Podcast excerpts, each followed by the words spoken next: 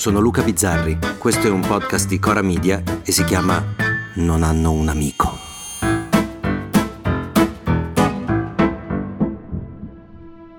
C'è stato un periodo in cui essere famosi era una condizione riservata a pochissime persone. Ora siamo tutti famosi, tutti conosciuti, non importa cosa tu faccia, che tu abbia o meno dei talenti. Per essere famosi puoi saper recitare, risolvere il cubo di Rubik in tre secondi, avere una faccia buffa, cantare una Basta una, bella canzone, avere un bel culo o semplicemente avere tre anni e una mamma col telefonino sempre in mano ed ecco lì, sei famoso. Adoro le stelle, poi le pecore, i gatti e poi la mucca e l'asinello. Oltretutto adesso c'è una fama selettiva, ci sono personaggi che sono famosi tra i più giovani ma che gli adulti non conoscono e altri che incontrano il pubblico maturo ma che gli adolescenti non considerano minimamente, ecco. Negli anni 80 di italiani famosi ce n'erano, boh, 40, 50. Sicuramente uno dei più famosi, degli italiani più conosciuti da tutti, dai 3 ai 100 anni, si chiamava Enzo Tortora, un signore nato a Genova come spesso capita ai grandi della storia, che scriveva e conduceva un programma che si chiamava Portobello. Una specie di miscela di tutti i format che negli anni a seguire avrebbero fatto la fortuna della TV. Dentro Portobello c'era tutto, i freak che proponevano invenzioni assurde. Che cosa intende per spianare il passo del Turchini? Abbassarlo sino al livello del mare lo scapolo che cercava moglie, c'era chi l'ha visto e uomini e donne, c'erano le telefoniste e il pappagallo parlante. Un film muto questo. Coraggio.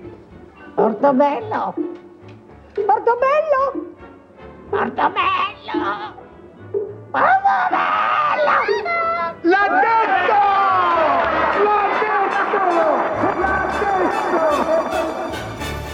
E Tortora era bravo, era molto bravo e lo guardavano tutti, se non altro perché non c'era altro da guardare, ma piaceva a tutti. Per spiegare un po' i numeri, la finale del Festival di Sanremo viene vista più o meno da boh, 13-14 milioni di persone. Ecco, la prima stagione di Portobello veniva vista da 28 milioni di persone, così magari è più chiaro, ecco. Ecco, il 17 giugno del 1983, 40 anni fa, Tortora venne arrestato una mattina alle 4 con l'accusa di essere un camorrista. Così, out of the blue direbbero quelli di Milano.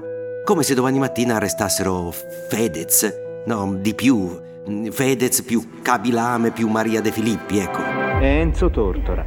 Ma stavolta non lo vediamo davanti alle telecamere che lo hanno reso famoso, bensì tra i carabinieri del reparto operativo di Roma che lo hanno arrestato questa notte all'Hotel Plaza della capitale da lì cominciò un calvario che portò Tortora ad essere condannato, poi definitivamente assolto e la sua storia diventò il simbolo di tutti gli errori giudiziari. I suoi accusatori fecero naturalmente una grande carriera, lui forse anche distrutto dalla fatica di quel calvario per dimostrare un'innocenza cristallina, morì purtroppo poco dopo. Perché io sono debole, signor procuratore generale. Debole e chi non lo sarebbe dopo tre anni e tre mesi di questo tormento. Ogni volta che ricordo questa storia, mi viene sempre in mente mia madre che, come tantissimi italiani, anzi come quasi tutti gli italiani, in quei giorni diceva, beh, se l'hanno arrestato, qualcosa avrà combinato. E mi chiedo cosa sarebbe successo se allora ci fossero stati i social. Penso con terrore se Tortora fosse stato arrestato ai tempi di Twitter. Madonna mia! Se si fosse dovuto confrontare anche con il tribunale degli indignati, dei giusti, dei vergogna.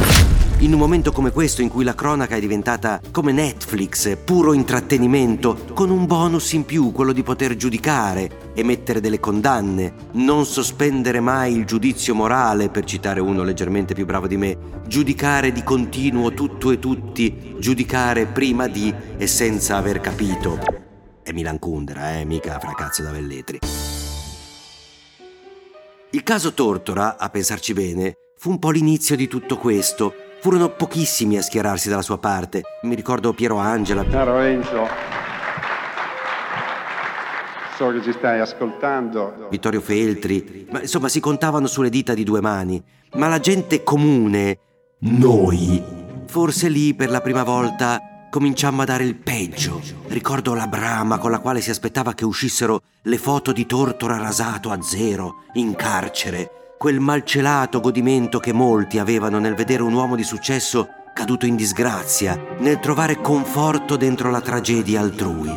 Fu lì che cominciammo a sentirci migliori, ad avere la certezza di poterci permettere di condannare o assolvere, ed è stata una crescita fino a oggi, fino al signore che l'altro giorno mi ha scritto non scagliare la prima pietra ha un po' rotto il cazzo. Non capendo l'enormità di questo, come dire, concetto, ecco. Perché tutti la vogliono scagliare quella pietra, anzi, se è la prima, è meglio, fa più like, più condivisioni.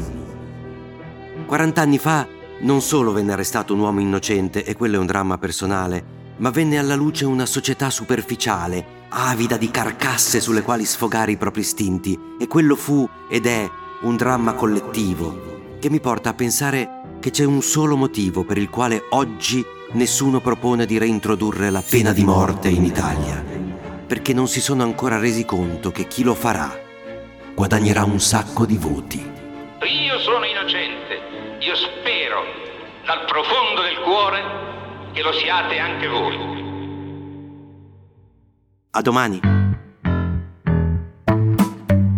Se volete commentare, se avete idee o suggerimenti per nuove chat di WhatsApp o testimonianze di nuove chat di WhatsApp, potete scriverci a nonanunamico@gmail.com o nonanunamico@coramedia.com. Anche per gli insulti, prendiamo anche quelli.